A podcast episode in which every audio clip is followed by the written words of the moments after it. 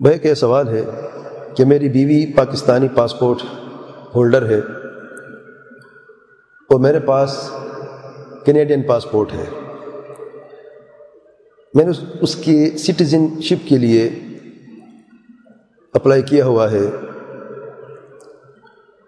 مجھے کسی بھائی نے یہ بتایا ہے کہ یہ جائز نہیں ہے۔ شرعن میری فیملی مجھے مجبور کر رہی ہے کہ میں اپنی بیوی کے لیے کینیڈین پاسپورٹ حاصل کرنے کے لیے چار سال کے لیے اپنی بیوی کے ساتھ کینیڈا چلے جاؤں۔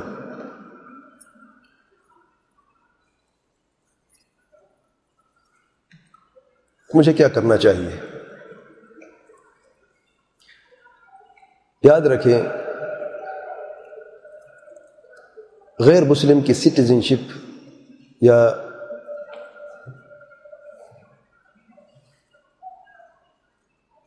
ان کی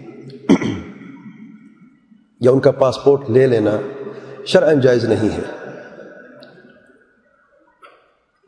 اور علماء نے اس پر بڑی سختی سے محاورات بھی دیے ہیں اور ان کے فتح بھی موجود ہیں۔ میں صرف تین علماء کا آپ کے سامنے قول پیش کرتا ہوں کہ جو فتح ہیں، تاکہ بات آسان ہو جائے۔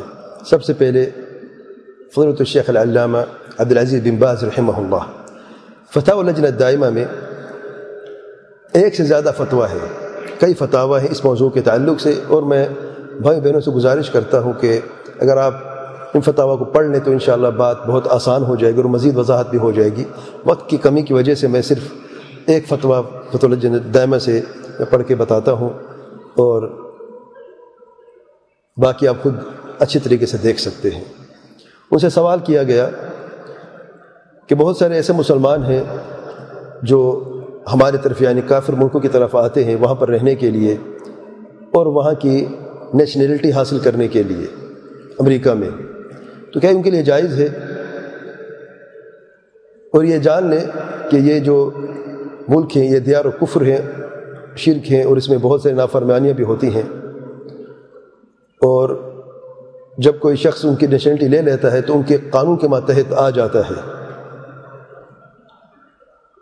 اور اس کے بغیر ان کی خاص شرائط ہوتی ہے جس کے بغیر ان کو نیشنلٹی نہیں دی جاتی۔ اس کا کیا حکم ہے؟ اور بعض لوگ یہاں تک بھی کہتے ہیں کہ ہم وہاں پر اس لیے جاتے ہیں اور نیشنلٹی حاصل کرتے ہیں تاکہ ہم دین اسلام کو نشر اشاعت کر سکیں۔ اس کے جواب میں لجن دائمہ فلت الشیخ العلامہ بن باز رحمہ اللہ کی سربراہی میں جواب ہے۔ مسلمان کے لیے جائز نہیں ہے کہ وہ ایسی نیشنلٹی لے لے جو کافروں کی ہو، جو کافر حکومت کی ہو۔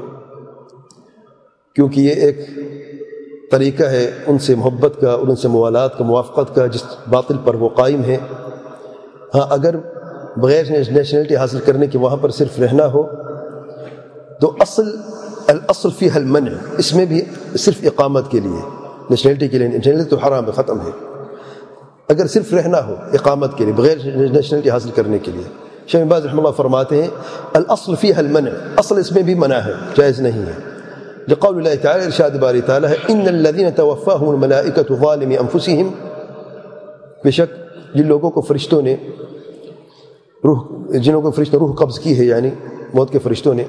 ظالم انفسم جبکہ وہ اپنے نفس پر ظلم ظلم کر رہے تھے۔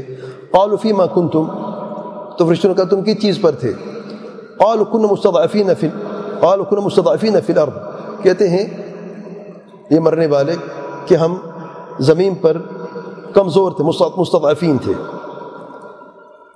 قالوا الم تكن ارض ارض الله واسعه فتهاجروا فيها۔ کہ اللہ تعالیٰ کی زمین کو شادہ نہیں تھی کہ تم اس کی طرف ہجرت کر لیتے؟ فَأُولَئِكَ مَأْوَاهُمْ جَهَنَّمْ۔ ان کا ٹھکانہ جہنم ہے۔ وَسَاءَتْ مَصِيرًا۔ اور بہت برا ٹھکانہ ہے۔ اللہ مستضعفین سوائے ان لوگوں جو مستضعفین الى آخر الآیہ تو اس آیت کریمہ سے شیخ نباز رحمہ اللہ فرماتے ہیں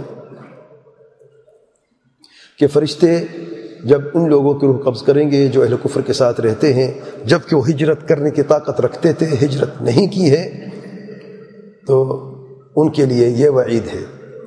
اور پھر شیخ باز رحمہ فرماتے ہیں، اللہ تعالیٰ کے پیارے پیمر علیہ وسلم فرماتے ہیں، انا بری من کل مسلم یقیم بین بحرانی مشرقین میں ہر اس مسلمان سے بری ہوں جو مشرقوں کے بیچ میں رہتا ہے۔ یہ واضح الفاظ ہیں۔ صحیح حدیث ہے۔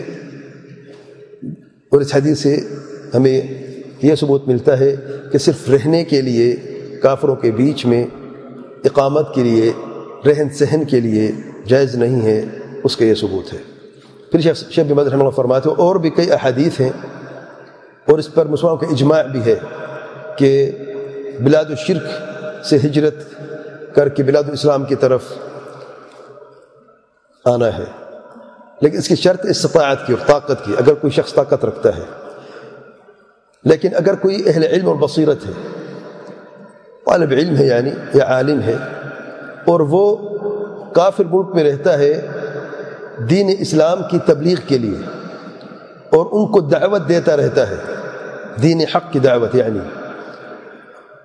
تو اس پہ کوئی حرج، تو اس پر کوئی حرج نہیں ہے۔ بشرط یہ کہ اگر وہ فتنے سے بچ سکتا ہے اپنے دین میں، اور وہ یہ امید رکھتا ہے کہ میری اس تبلیغ سے، اس دعوت سے انشاءاللہ ان پر اثر بھی ہوگا اور ان کی ہدایت کا ذریعہ بھی بنے گا۔ یہ شیخ بن باز رحمہ اللہ رحمہ اللہ کا فتویٰ ہے۔ فضلت الشیخ العلامہ محمد ناصر البانی رحمہ اللہ سلسلت الہدا والنور، کیسے نمبر پانچ سو تیرہ میں فرماتے ہیں۔ ان سے سوال کیا گیا کہ اس چیز کا کیا حکم ہے جب کوئی شخص مسلمان نیشنلٹی کو چھوڑ کر غیر مسلم یا کافر نیشنلٹی لے لیتا ہے،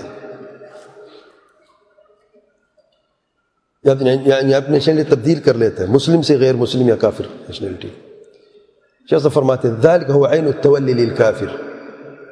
یہی ہے کافر کے ساتھ موالات کرنے کی حقیقت۔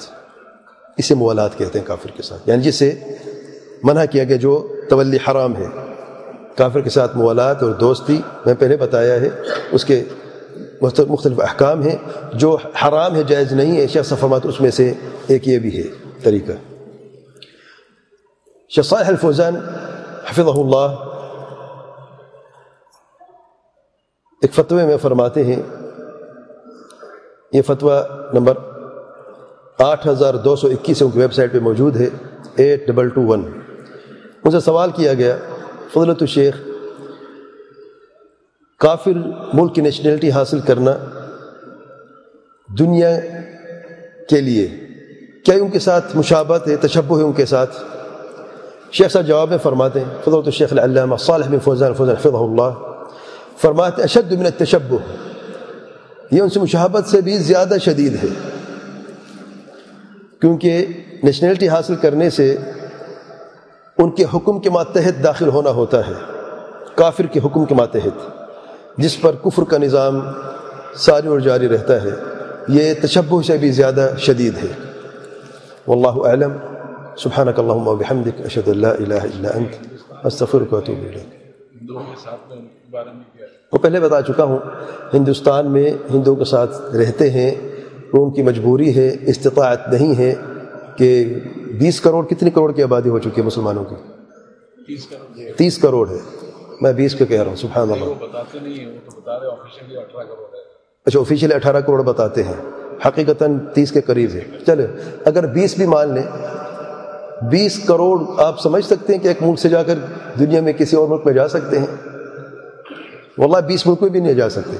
سو ملک میں بھی نہیں جا سکتے۔ نہیں جا سکتے نا؟ تو مجبور ہیں۔ لیکن وہاں پر اقامت دین۔ پر اگر قادر ہیں، دیکھیں ہجرت تب فرض ہوتی ہے کسی کافر ملک سے جب اقامت دین ممکن نہ ہو۔ اقامت دین اگر ممکن ہے، تو پھر وہاں پر رہا جا سکتا ہے۔ اور جب ایسی صورت میں انڈیا میں اقامت دین ممکن ہے، الحمدللہ، نماز قائم ہے، اذان بھی ہوتی ہے، نماز با جماعت بھی ہوتی ہے، زکوٰۃ کا سسٹم ہے، حج عمرے کا سسٹم ہے، روزے میں کوئی آپ کو دقت نہیں، کوئی پریشانی نہیں ہے، ہزاروں لوگ الحمد وہاں پہ روزے بھی رکھتے ہیں اور اپنے دین کو قائم بھی کرتے ہیں، تو اس میں کوئی حرج نہیں ہے۔ ہاں جو استطاعت کر سکتا ہے ہجرت کر کے، تو اس کے لیے بہتر ہے۔ جو نہیں کر سکتا ہے، تو اس پر کوئی حرج نہیں ہے۔ واللہ اعلم۔